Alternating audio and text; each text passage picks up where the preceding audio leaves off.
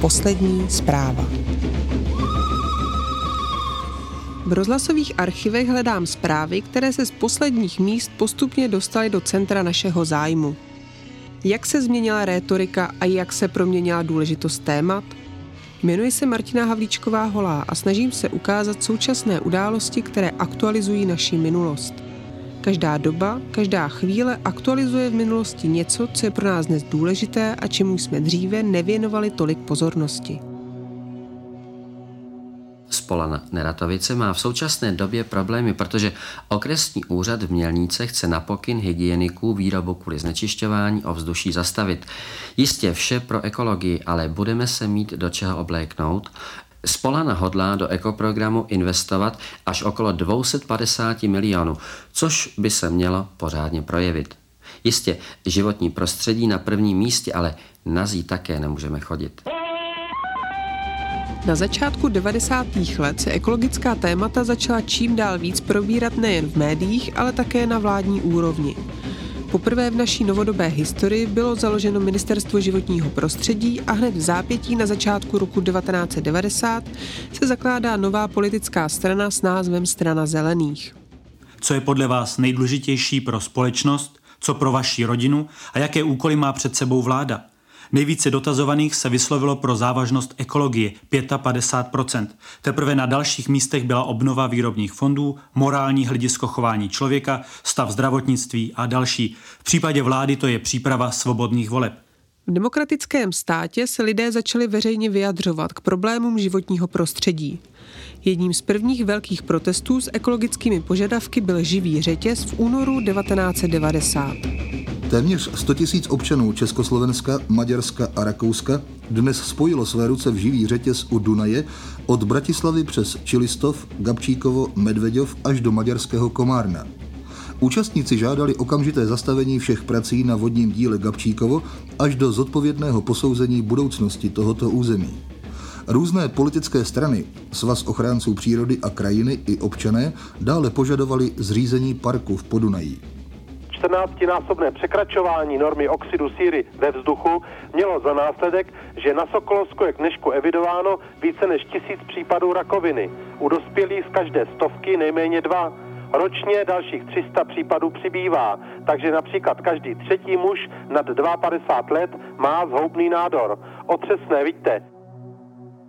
A bylo toho mnohem víc. Společnost si začala uvědomovat, že ekologické problémy se musí řešit jak na lokální, tak na globální úrovni. Na spojnici státních hranic naší, východoněmecké a Polské republiky se dnes odpoledne sešly tisíce lidí ze všech tří zemí, aby demonstrovali svoje požadavky na urychlené ozdravění životního prostředí. Právě tady, v černém trojuhelníku Evropy, je situace nejhorší a jde především o to, aby všechny země postupovaly koordinovaně a společně řešili problémy čistoty nejen ovzduší, ale i půdy a vody. E, to byl také hlavní obsah petice, kterou účastníci dnešní demonstrace poslali vládám uvedených zemí. Dnes dopoledne se v Kazněvě před zdejším závodem Lechemy schromáždilo několik stovek maminek s dětmi, byli tu také učitele z žáky zdejší základní školy a stranou protestu proti znečišťování životního prostředí nezůstaly ani zdejší mateřské školy.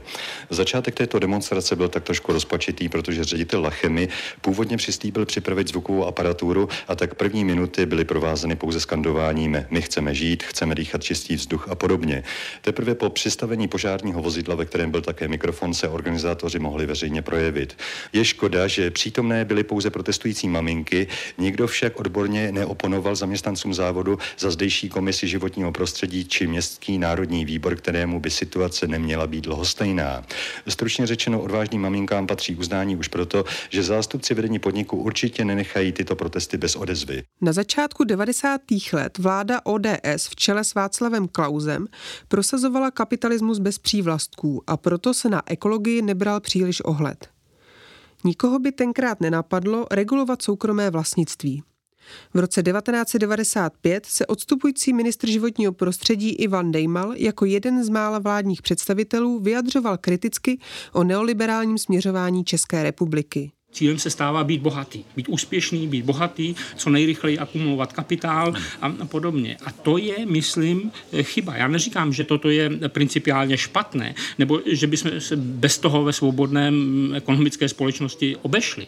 Ale říkám, nesmí to být ta ideologie, kvůli které se to dělá. Je to průvodní jev. Musí potom společnost mít mechanizmy, jako držet na úzdě, aby se z té naší společnosti místo pečovatelské společnosti o, o stát nestala sebranka eh, individuálních sobců, kteří si jedou po krku a mm, koukají jenom, kde mm, prostě nahrabat žoky zlata.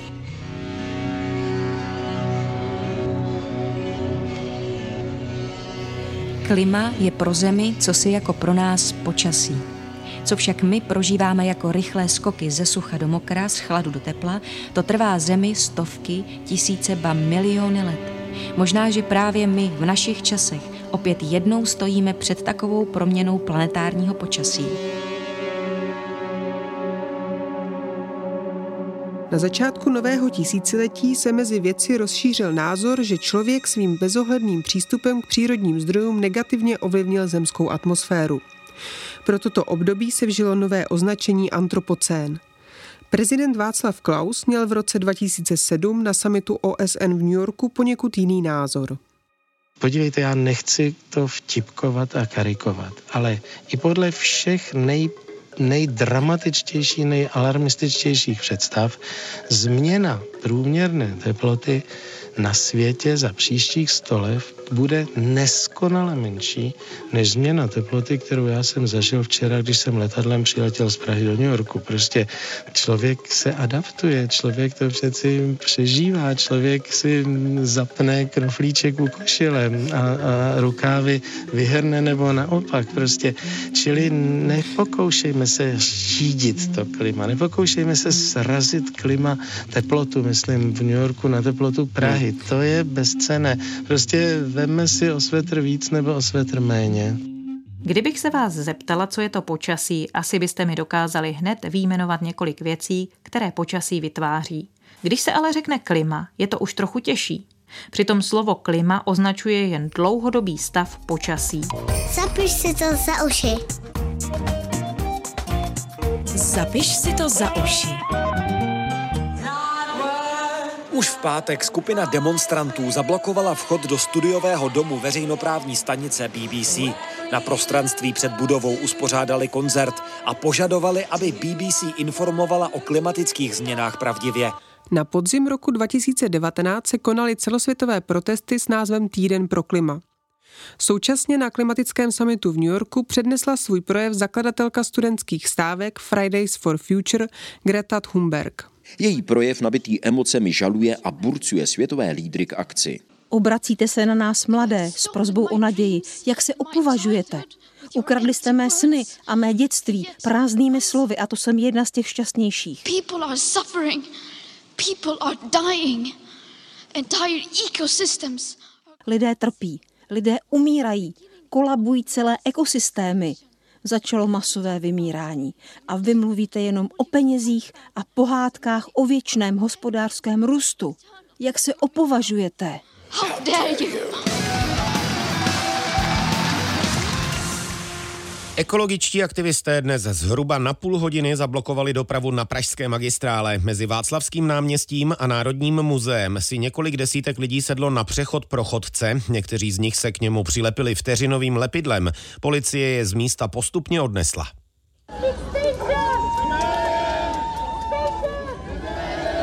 Chceme, aby vláda a média mluvili pravdu. Zásadní pro tohle je vyhlášení stavu klimatické nouze.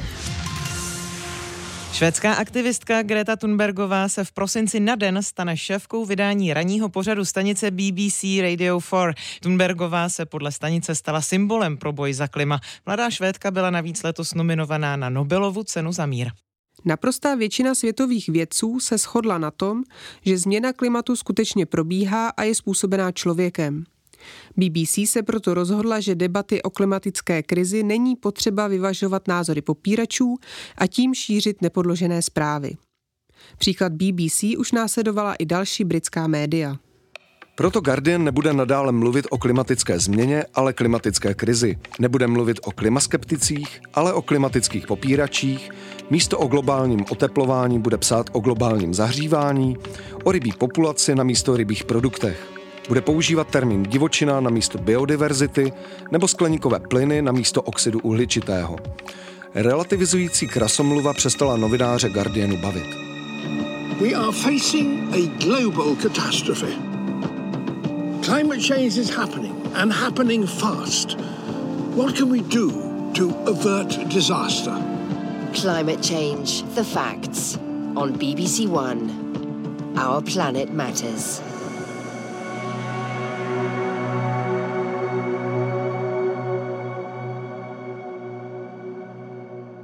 Právě jste slyšeli další díl podcastu s názvem Poslední zpráva. Naladit si ho můžete na stanici Vltava vždy v pondělí v tuto dobu. Všechny díly najdete na webu stanice Vltava, aplikaci Můj rozhlas a v ostatních podcastových aplikacích.